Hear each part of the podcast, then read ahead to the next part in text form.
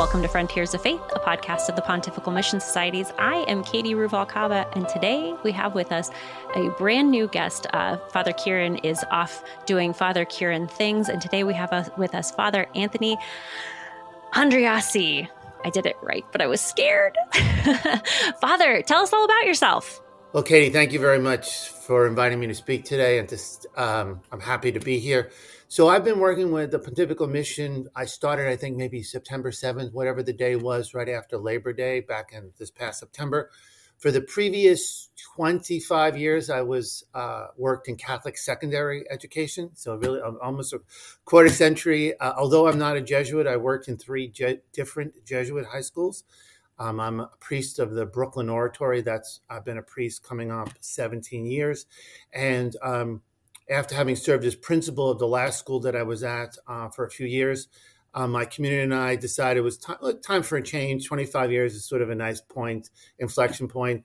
So I began working in our parishes, and then I just had a little more um, time on my hands, availability. So when Monsignor reached out in the summer to say if I might be interested in working with Pontifical Missions, things just really worked out. And I was hired really to be um, the associate director of the propagation of the faith. As, as I'm sure your listeners know, there are four different branches, if you will, or, or, or societies under pontifical missions.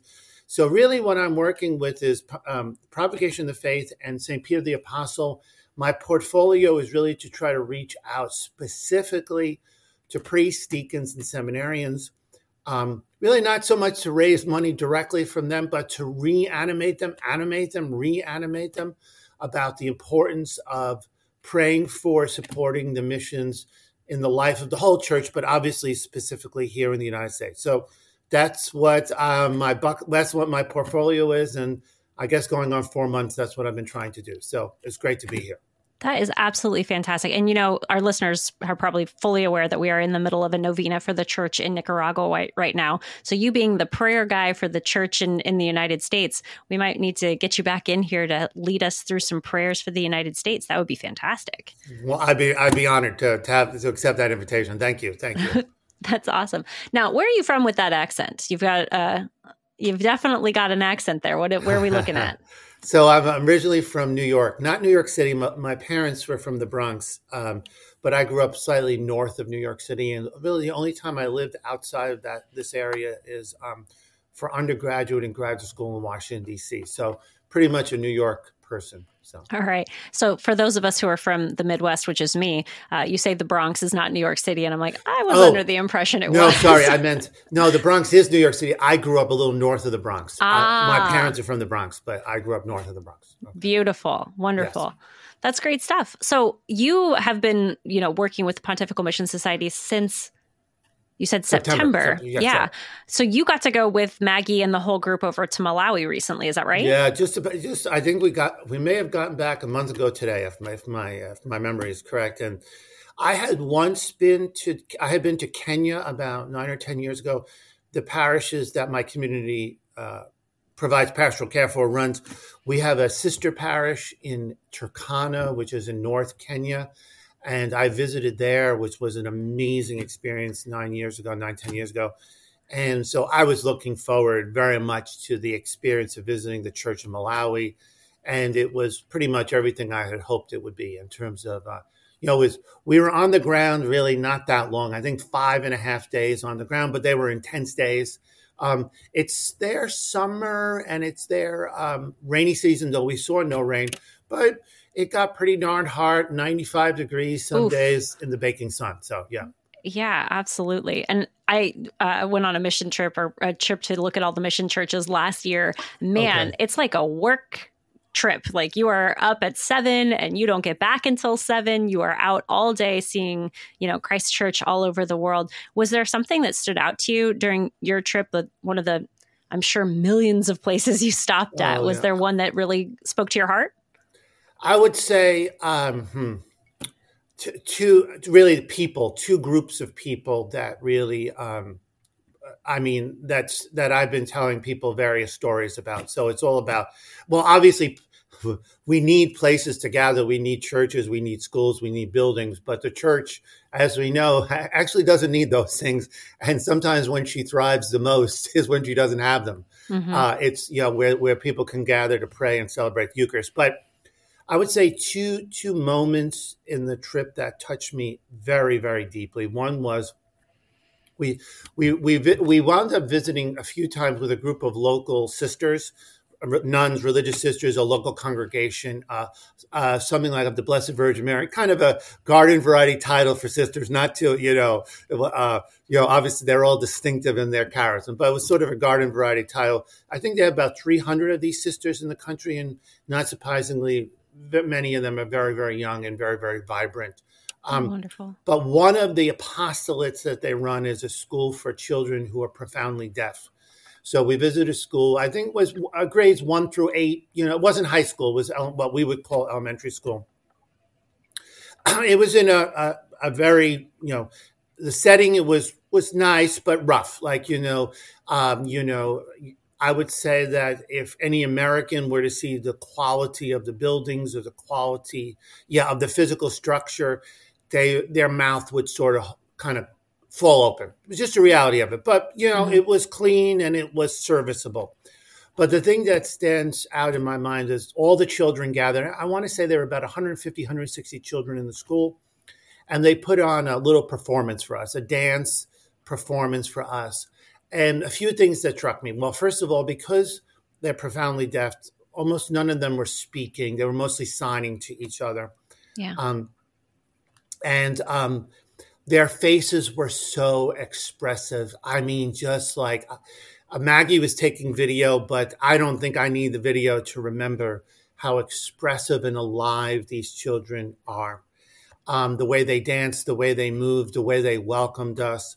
Um, uh, and there were a few sisters and lay teachers who were instructing them. And one, the church in Malawi, like like a lot of church, the churches in the developing world, or the culture is far more formal than we would be in America. You know, all sorts of formal introductions and greetings and things like that, and um, um, and asking me and the others to kind of give speeches. That was was a little terrifying at first, but their definition of a speech is basically one or two minutes. It's not too long. It's not uh, maybe they they have the inspiration, the Gettysburg Address. That brevity is is usually the best way to go. Yes. Um, um, but but you know in talking with with uh, the administrators of this school afterwards um, it, it, and this is obviously an institution that the pontifical missions help support um, there's not a whole lot of food that these kids have every day um, you know um, and they the sisters are sometimes begging for food to, to feed the children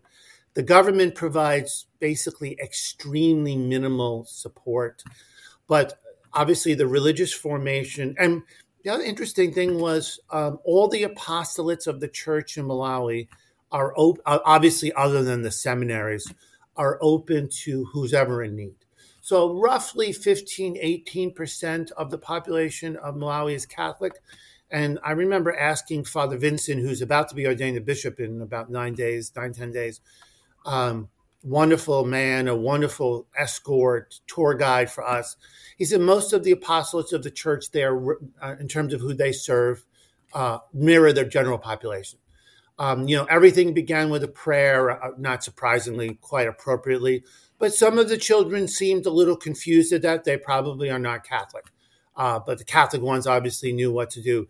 But what's what spoke to me alive is that those children who are not Catholic there um, see the living face of the church and the love of Christ in action there. And yeah. Father Vincent explained to us sometimes children or other people who served in these apostolates do come forward and ask to be baptized. Yeah. Um, so I spoke a lot there. I'm sorry. I should give you a chance to jump in. No, no it's it's fantastic to hear about this because whenever people return from the missions, they always have so much heart for the missions. I mean, even if you've been before, it has a you know if it's been a while, it takes a little bit of time for you to remember what what it really is out there. And what you just mentioned is something that really touched on me when I visited the missions as well. Is that the the priests and the sisters who are serving that church over there, they're serving the church in the very Catholic sense of what the the term you know parish is. It's not just the people who profess your faith. It's literally everybody in the geographic region that you can physically get your little hands on, right? And and our goal as as a church is, you know, the corporal and spiritual works of mercy. And I don't know, did you ever read the Screwtape letters? Years, many, many years. Oh, it's one of my favorite books. I love the Screwtape letters. And if you've never read it, it's this, you know, story of it's kind of two one-sided letters going between two demons who are trying to get their get their guy. Like if they if we all have a um, a guardian angel, we all have a guardian demon or something, and they're all trying to get us to stumble. And the thing that this guy talks about, he's like, make sure your man is hungry, make sure your man is is um, cold. If you're able to distract his body, you will be able to distract his soul, and that's like the very first thing. If your if your man is is not fed, you're not going to be able to feed your man's soul. And so all of these nun, uh, nuns and sisters that we encountered when we were out on mission, you know, they were they were most interested in just helping the people who were right in front of them. They were not interested in numbers, and they certainly weren't going to tell us how many ba- how many they baptized each year. That was not the goal, and and that was not like our Lord's goal either. Our Lord was like, we're going to go out and we're going to proclaim the gospel, and numbers be damned. Basically, you know, we're not looking for that. We're looking to serve. It reminds me many years ago. He's dead, I would think, fifteen. The Cardinal Hickey of Washington Mm. One time when they were struggling to keep Catholic schools open in the archdiocese, especially in the inner city, and someone said something about how uh, well so so few of these children are Catholic. Why are we keeping these schools open? And his response was, "We keep them open because we're Catholic, not necessarily because they're Catholic. We keep them open because we're Catholic." That's a, great answer. Yeah, great yeah. answer. That was the that's such a great answer. I'm going to keep that in my pocket because I, I, I, always try to explain that sentiment that the the mission church has to people. But the nun that we asked were like, "Well, how many of these kids are Catholic?" She was like, "I don't know." She looked at us with this look on her face, like, "Why would why would it matter? They're poor. Like we're right, helping right. them." Right. Uh, it was just an incredible experience. Um, to see the mission church. And I'm so glad you got to go. That's fantastic. Oh my gosh. Oh my gosh. The, the mean, photos and the videos that we're seeing from Maggie are just incredible. Just can I fantastic. tell one other story? I would love for you to. Okay, so it was the it was pretty much our last official act, if you will, while we were there. It was on, I believe it was on a Monday morning. There are there's a convent of Poor Clare sisters who live um, pretty much on the same property as the cathedral and where the bishop lives. I think about 30 uh, Poor Clare sisters there. And we, we, we were there at their morning mass, whatever, 7, 7. It was pretty early, I think 7 a.m.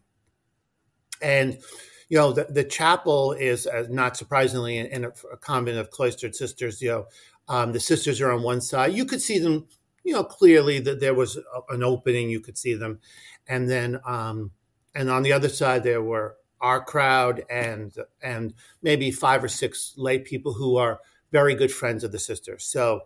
Um, um, the mass was celebrated in, in, mostly in English. Most of the times, we the masses we went to were celebrating the local languages, which is Chichewa, but this one was done in English.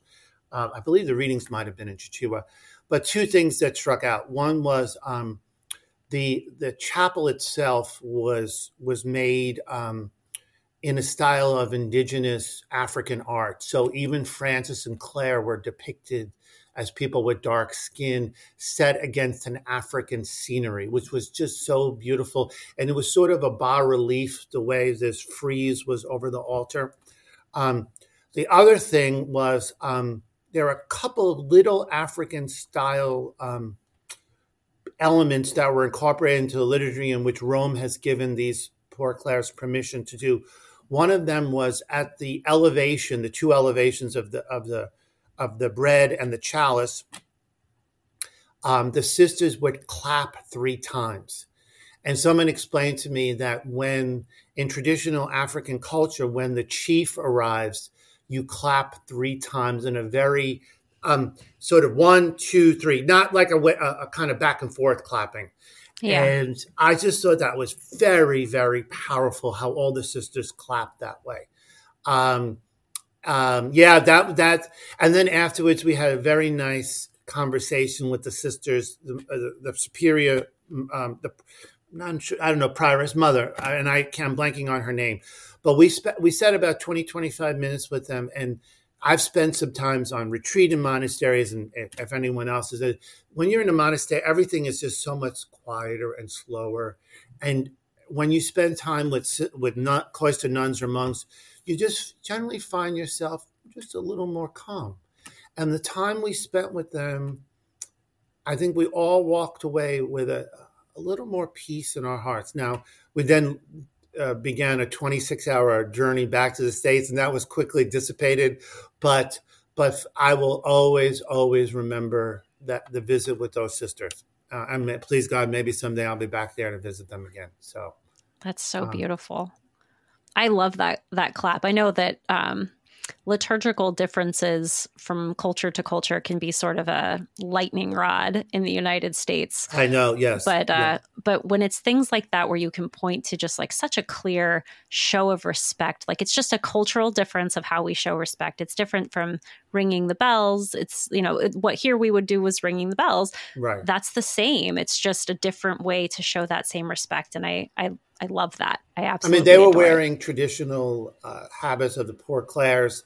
The only yeah. difference was then, you know, probably. I mean, I, and I, am not a. I don't have a degree in Franciscan history, but how dare uh, you? They were wearing uh, sandals, and I'm sure a, a poor. Actually, Poor Clares my there are discalced ones, but obviously in a climate like that, you're not wearing shoes. You're wearing sandals because mm-hmm. it's pretty darn hard. So, other yeah. than that, there were definitely elements of what what we'd call traditional religious life. Yeah. And then there were small adaptations for the local exactly. customs, you know.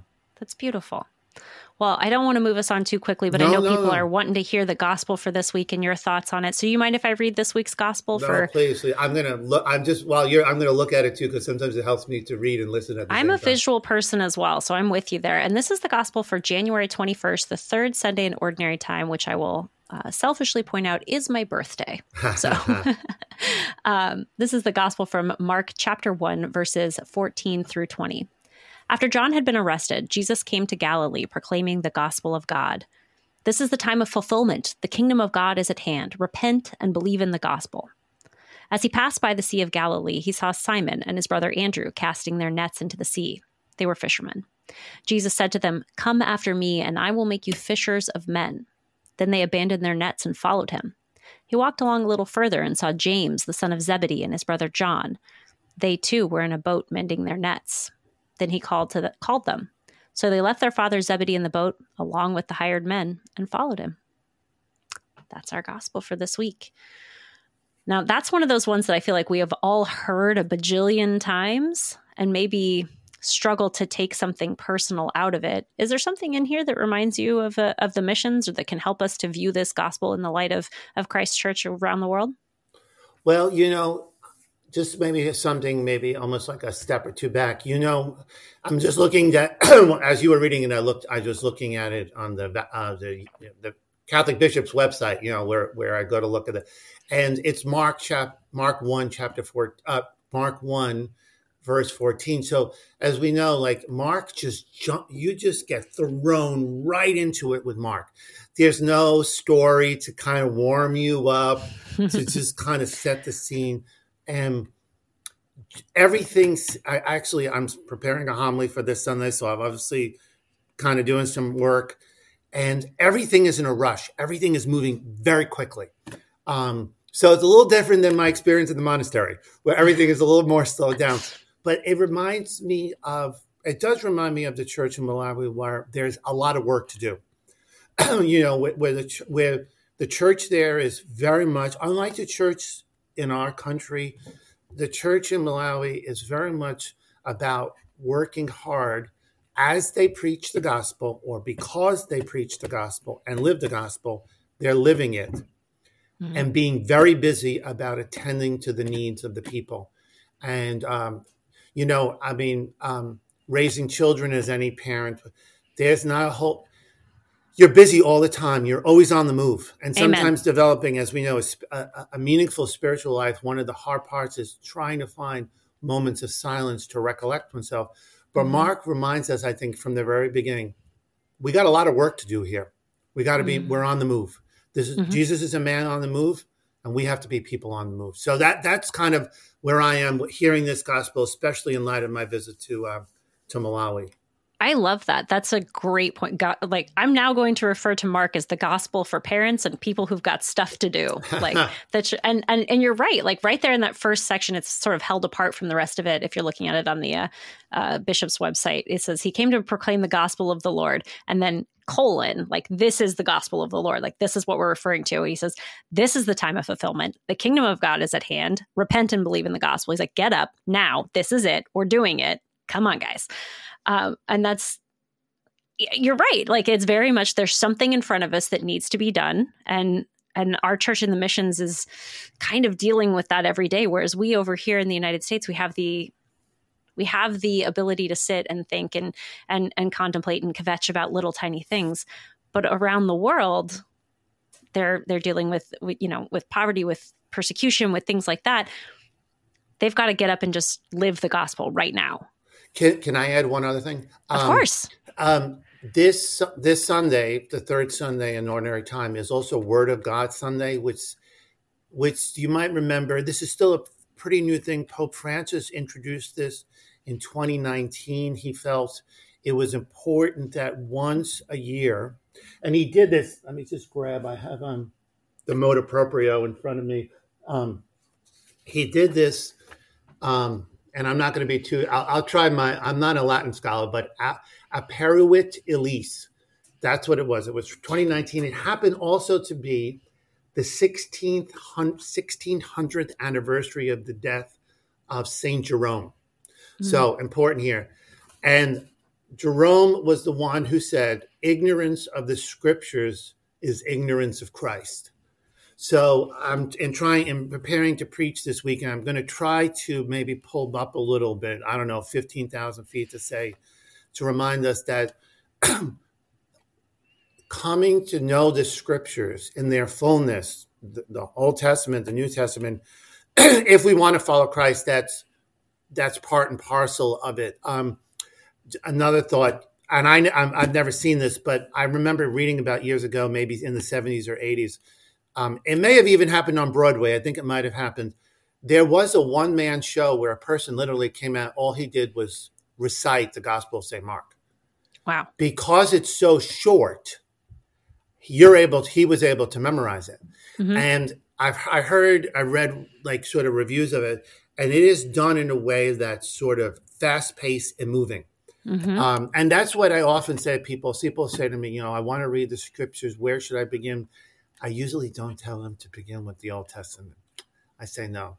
I mean, you some people want to read the Bible cover to cover. You can do that. That's great. But I wouldn't start with Genesis. Sorry, I wouldn't start. Even Father Mike Schmitz's uh, Bible in a year, he jumps no. between different yeah. things. He doesn't stick just to one spot. So now Luke is my favorite gospel of the. Oh, four. you don't hear that a lot. Oh yeah, I like Luke uh, for a couple of reasons. Um, but um, but Mark really sh- is the one to start with because it just it just you can you can do it in one sitting obviously. Mm-hmm. it's very easy to do in one sitting.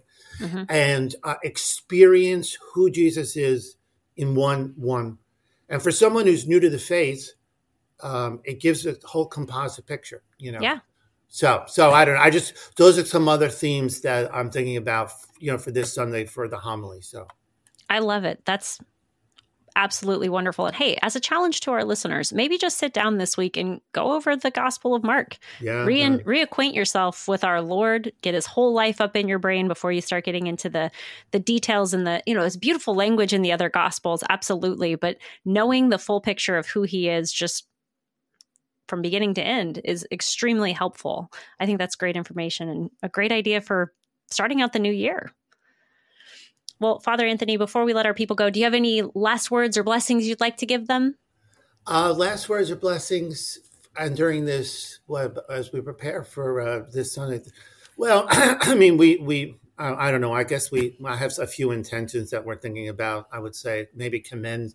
You know, we um we still live in a world where there's you know um so much violence. I keep thinking about obviously the people in, in Israel and Gaza we seem to be forgetting about the people in Ukraine. I mean, just because we're overwhelmed with it, you know, on the on January 22nd, we'll you know, and remember in such a particular way the unborn in our country, and um, we just remember we remember the church in Malawi. I think we remember that that as being part of the church, we're we're a community of believers, and we have obligations to each other, both material and spiritual. So, absolutely, let, let us just continue to pray for one another. Thank you. Absolutely, Katie. and thank you for joining us this week. Hopefully, you've been joining us for the um, for the uh, novenas that we have been doing, going through the the week right now. We still have a few more days left in that to pray for our friends, the church in Nicaragua. So please continue to join us for that and keep all of us in your prayers. Thank you so much for joining us this week. Thank you, Katie. Have a great day. Bye.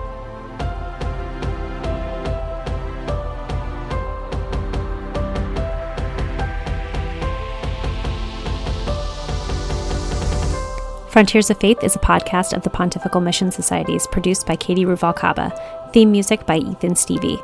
Make sure to follow us on Twitter at faith underscore frontiers and at Frontiers of Faith on Facebook and Instagram. To support the work of the Pontifical Mission Societies, please go to onefamilyinmission.org to donate.